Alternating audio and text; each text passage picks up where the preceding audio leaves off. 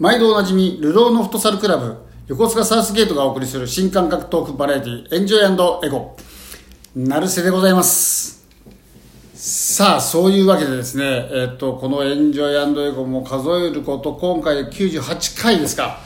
あ今回残念ながらですね、えー、メイパートナーのワッサンがお仕事の都合でこう来てませんが、今日は久しぶりにですね、サプライズ君と2人でということで、えー、お送りしたいと思います。よろしくお願いします。お願いします。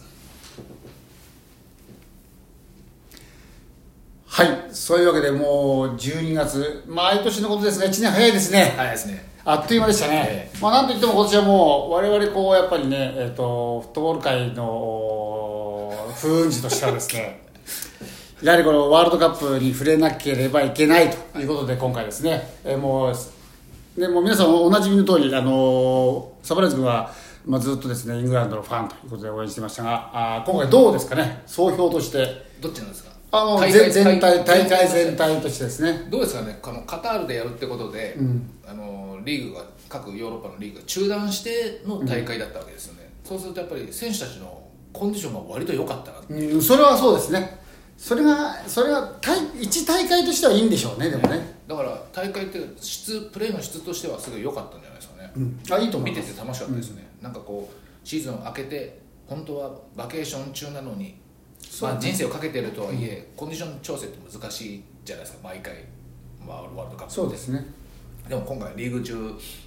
だったっていうのもあって、俺見てて結構テンション高いああ確かにそうですね、うん、ただまあ評論家の方もやっぱりそれが影響して今回かなりいいプレーが多いんじゃないかって言われますしでこれはやっぱりあの野球のワールドボールワールドベースボールクラシックでしたっけ？あれがやっぱりこうオフシーズンじゃないですか、そうするとやっぱりその後のあのプロ野球なりなんだりメジャーリーグのこうシーズンに影響しちゃうっていうのでこれこれからやっぱこの今回のパターンを真似するっていうのはいいかもしれないですね。ありかもしれないですね、うん。まあ、それ選手側はどう思うかとかチームクラブ側がどう思うかはまあ4年に1回ですから。まあね。そこをねやっぱ各こう各国のですねこうリーグが多少こう気を使うっていうのはありかなと思うんですよねちょちょっとした工夫でいいと思うんですよ。世界大会ですからね、そうそうそう。今回うまくやっちゃってるから。そうそうそうそう。いいと思いますよ。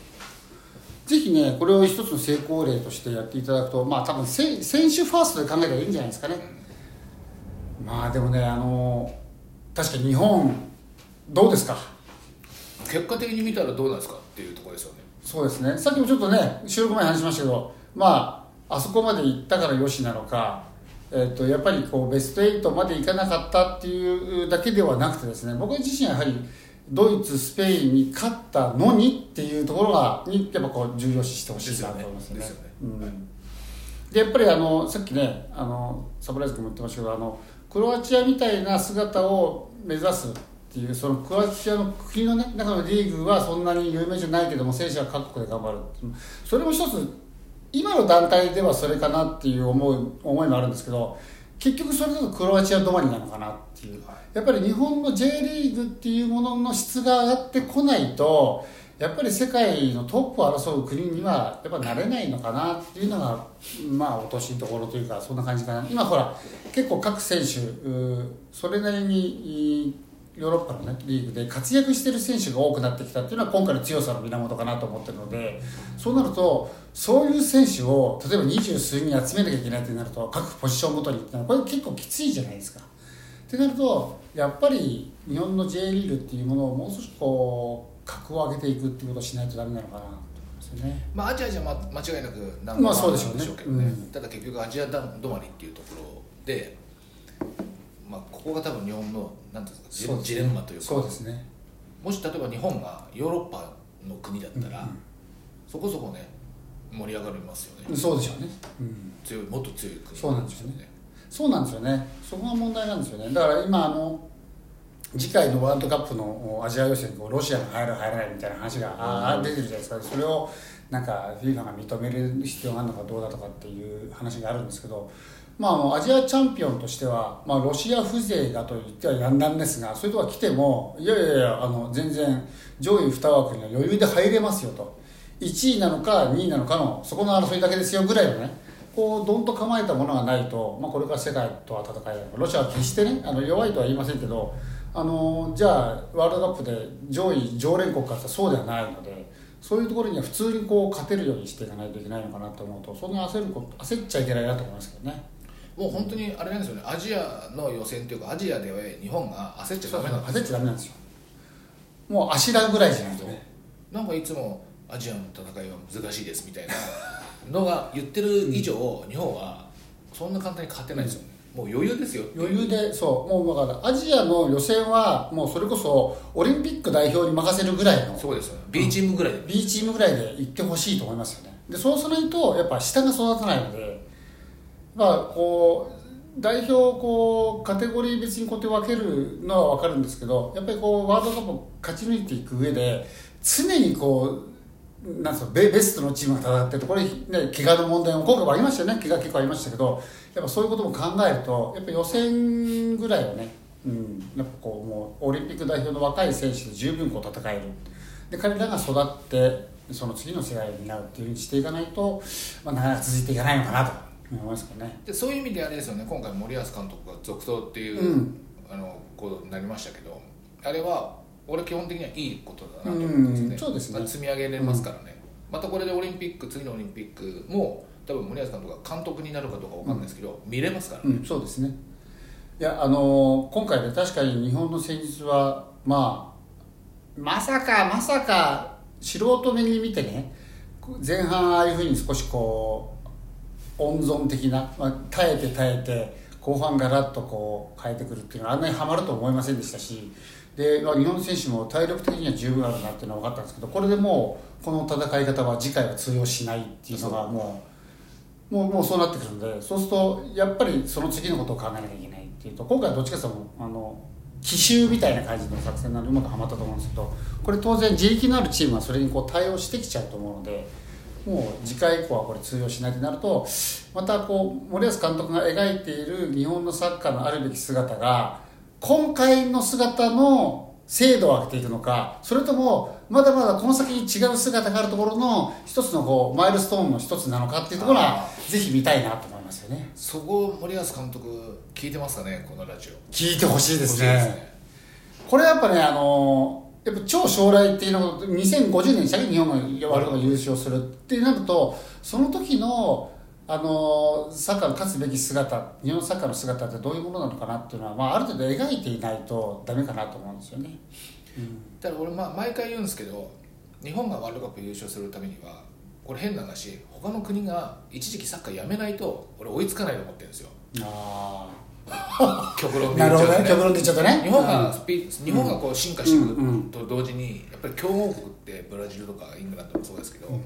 ぱ進化してくるはずなんですよね。それとこの感覚って差ってこう広がらないっていうか縮まりもしないでこういくんじゃないかなと思ってだから一回止めてもらわないと。これちょっと止めてもらえない。強豪国を止めてもらわないと越せないんじゃないかなと思ってでもそれを越そうとするならば相当のスピード違反ですからうん。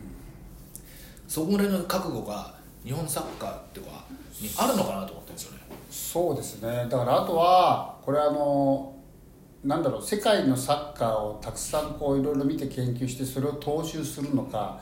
またその中で見て全くこうみんながこう違う全然違うこうスタイルのサッカーをするのかっていうどの道を選ぶのかっていうところもあると思うんですよね。独自独独自路線そうでね。で行くっていう。だからヨーロッパとかの今のトレンドになってる戦術をなんていうふうに言ってる解説者は、ダメですね。俺はちょっとそうなんですよ。もうダメです。追いつくわけないですだからだったらもう原点回帰じゃないですけど戦国時代の武将はどう戦ったかとか、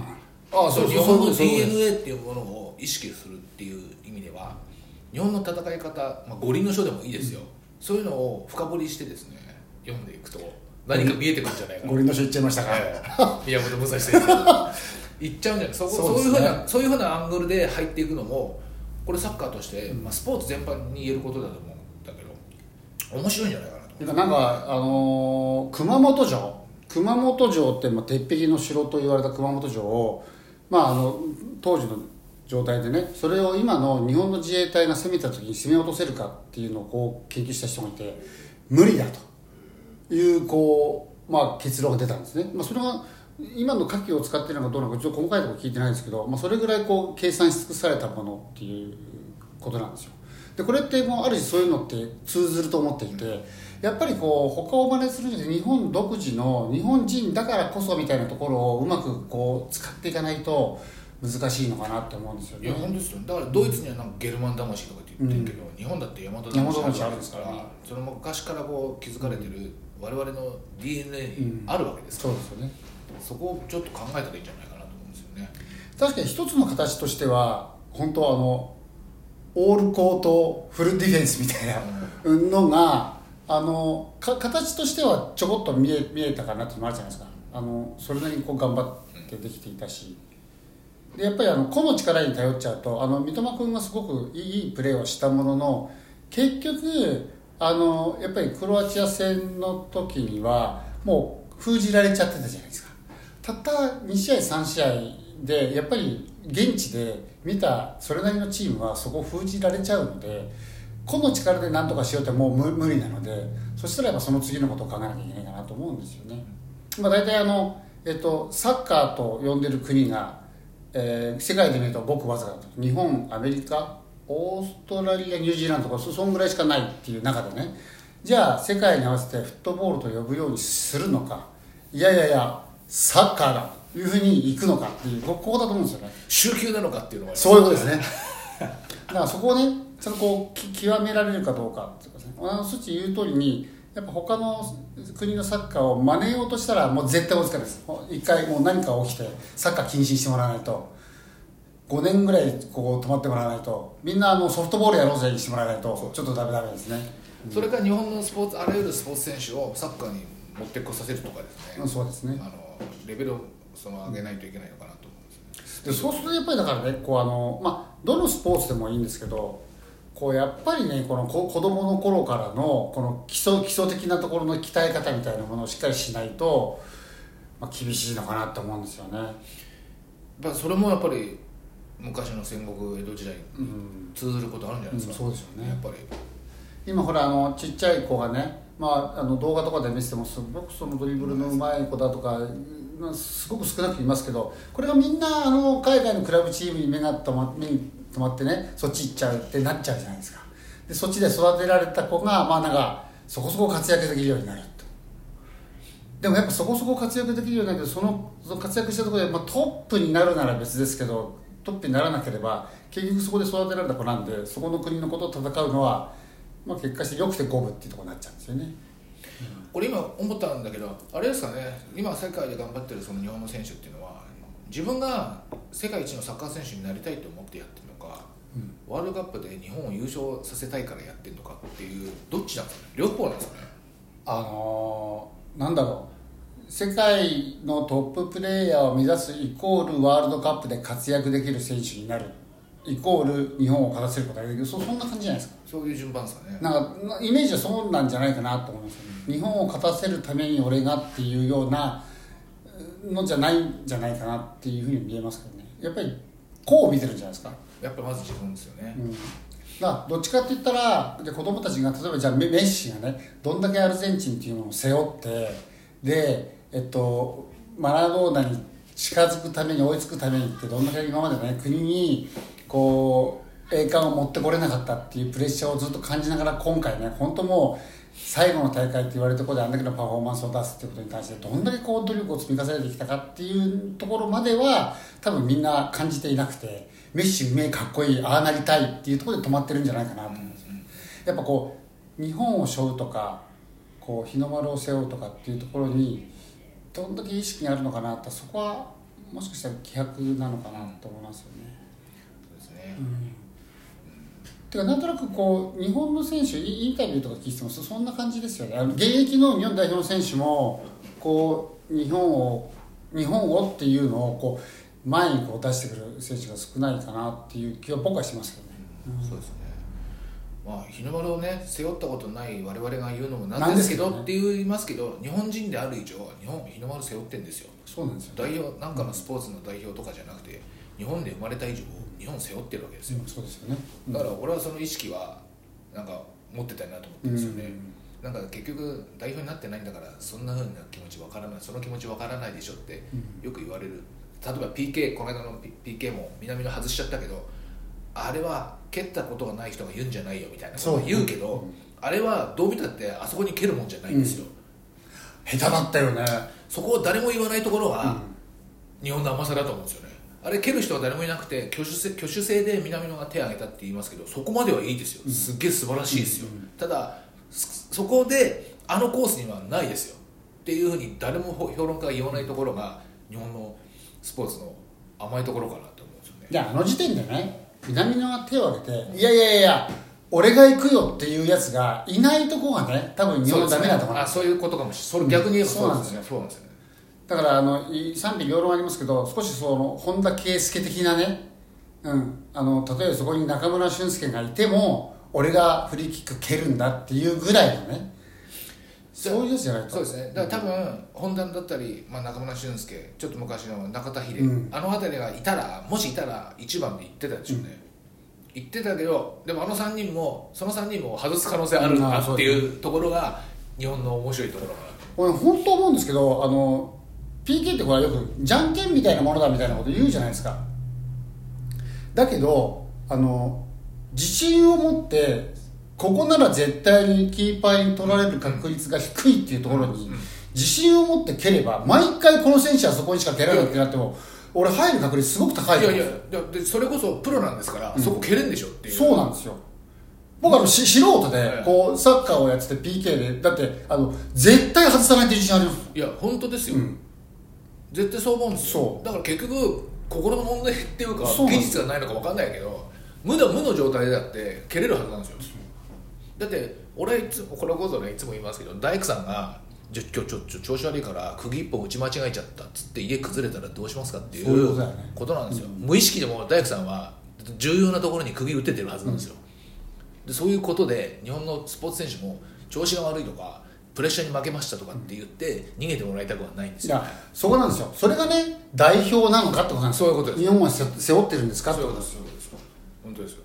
日本という、まあ、これはあの僕はあんまり賛成ではこういう例えはしたくないんですけど日本という国を背負って、ね、戦争に行った若者たちもいるわけですよ、そうです。ね、自分の一つの判断調子悪いから撃たれちゃいましたってわけいかないわけですよ。そういうことじゃないですかだからそういうことで死ぬわけじゃないんですからサッカーとかスポーツなんて。エンターテインメントなんですから、だからもうちょっと気持ち楽にいけるんじゃないかなと思うんですよね。別に日本のために戦いましたって言われたって、国民はああ偉いねぐらいでしか思ってないんですよ。死ぬわけじゃないんだから、よくだって頑張ってね。あそこまでやってね。で、まあ、クロアチア戦あそこまで頑張って確かに疲れたと思いますよ。でもあと一人一回蹴れば、ね、終わるわけですよその一蹴りに魂を入れられそう。褒められたかどうかってあれもうもうそっちの言う通り今回の PK はなんでお前ら素人かよと。うん本当ですよ。あのコースあれだったら俺が蹴った方が入ったと思いました本当ですよ。うん。みんなダメだったよね。あれはね俺は納得いかなかったですよ。浅野だけはあれはじゃんけんだった。あれはじゃんけんだからあれコースだってじゃんけんですよ。だってじゃんけんでたまたま勝ったって感じですよそういうところもちょっと見えたなそうね。でで PK なんて狙っちゃダメなんですよ、うん。あんなの。ぶち込むしかないんうんですよ、そうそうそうそう。だからよくあのせがれにもですけど PK なんて自分であの一人でも練習できるものだと思っていて自分が自信のあるコースに自信を持って思いっきり蹴ったら絶対入るからっていう、本当ですよね、うん、で俺なんかいつも狙ってるっていうか意識してるのは真ん中の上ですよ。ああなるほどね。ど真ん中の上ですよ、しかもそれを思いっきりですよ、うんそしたら絶対取れないはずなんですよ。ね、キーパーって絶対動くから、ん。動かないっていう選択をするキーパーあんまりいないですよね。一一発目で動かないキーパーいないでしょうね、いないですね。だからど真ん中の真上を思いっきりっていうのは絶対取れるあテレあゴール決めれるはずなんですよね。あといつも言う角ですよね、もうあの向かって左の上の角にあそこに入れる入れればまあまあまあ、まあはいまあ入りますよ。ただあそこをプロは絶対狙えるはずなんですよ。狙えるはず狙えないって言ったらプロじゃないですよむしろね、っていうところを僕は詰めていきたいなと思ってるんです。なんかねなんか夏のあれかな合宿かなんかの時だったかな。その違う時だったかな。あのほら翔平じゃないかキーパーやってた。彼が高校サッカーをやってた時ぐらいに合宿かなんかに来てなんかで PK やったんですよね。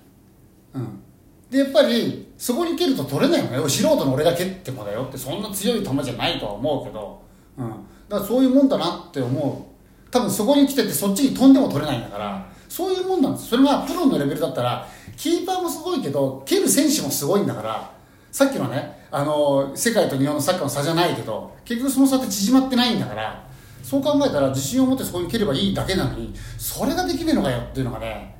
残念でしたね。あれは本当なんだろう負けちゃいけない負け方ですよね。まあ言ったらそうなんですよね、そうなんですよ。そうなんですで日本側から出すと PK かわいそうだみたいな論調になっちゃうけどだったらそれこそその日本のルール日本が変えたルールじゃないですけど、まあ、PK 合戦なしにするぐらいの FIFA に言ってみたらいいんですよ、あれあれですよ。あの数値がフェイスブックに書いてるじゃないですか、あれ面白いですよね。ファウル数とか。うんファウル数とか、まあ、逆に言うと小学生に今グリーンカードって言うんですか。いいプレーをしたらって。いうそうそういうのを積極的に入れてね、うん、フェアプレー賞みたいなものが積み重なったところが結果して勝てるっていうとそうするとファールの少ないまたもっと言うとあのファールが取られないギリギリのプレーでもしかしたら技術も上がってくるかもしれないっていうね。だからそういうの面白いですよね。から結局分かんないですけど審判レフェリーのレフェリーをうまくコントロールできたチームが勝てるんですよそうそう。そうそうそしたらもうやっぱマナーいい方がいいに決まってんじゃないですか、印象がいい方に決まってんですよ。日本あのレフェリーだって日本人じゃ人間なんだから,、そうそうそのきレフェリーの気分を乗せるっていうのも選手には必要だと思うんですよ。いくら選手ファーストって言ったって俺は意外にレフェリーファーストでもあるような気もするんですよね、もう今ね今回の大会もそうですけどオフサイドにしても何にしてもあんだけ VAR と AI 使ってきっちり取られちゃうんだとしたならば今までは出たか出ないかしたかしないか審判がどう見たかっていうところでいう教え方をするじゃないですか。当然あの世界のサッカーもそうだったじゃないですかだけどあんだけ厳しく見られるんだったらじゃあ違うところで本当のフェアプレーみたいなところを審判の心証っていうのは入れてあげるべきですよね。そうですよ。うん。なんかレフェリーのきメンタルは無視されてるような気がする、あれ本当そう思います。なんとなくね。あれオフサイドまたあれ上げるの遅くないですか最近。やっぱオフサイドディレイっていうやつがあるそういうそうだね。その後にどういうプレーがあったかみたいなだからもうそうなるともう、まあ、まあそうなんいろいろ考えて作ったルールなんでしょうけど。でもやっぱり昔のルールの方が分かりやすい。分かりやすいですよね。でなんだろう、まあ、それが人間っぽくていいなって思うんですよね。いいこと言いますね。そうなんですよ。サッカーってこんなに機械でギシギシに固まったスポーツなんですかって言ってる人もいましたよね。そうなんですよ。やっぱりグレーがあってだってあんな VAR で今回の三笘のやつだって、うあんなの一昔前の一昔前のレフェリーだったら出てますから。出てる全然出てますでああいうグレーのところが今までのサッカーの面白いところだったはずなのにあれが白黒はっきりつけられちゃうとやっぱりサッカーの面白さってなくなりますよねっていう、ボールの中にセンサーが入ってるんですよ。おかしいですよ。おかしいですたらあれをなんか記念ボールを持ってったら GPS で家が分かっちゃうんじゃないかっつって っていう選手もいましたけどね。なるほどねだから本当にねどどうなのかなと思いますね。であの例えば野球とかアイスホッケーとかと違ってサッカーってボール1個あればいいぐらいのそういうスポーツじゃないですか。そうなんですよね。でそれも普段人間があまり使わない足を使ってボールを運ぶっていうね道具じゃない自分の体でそそこをね尊重するとあまりこう機械とか AI でギチギチにやるのはいかがなもんかなって感じしますけどね。そうですよね。うんやめましょうか。大変なことになりました。今日15分だったんですけどあのーちょっと20分いってしまったのでもうちょっと変な終わり方ですけどは1本目これで終わりにしたいと思います。はいどうもありがとうございました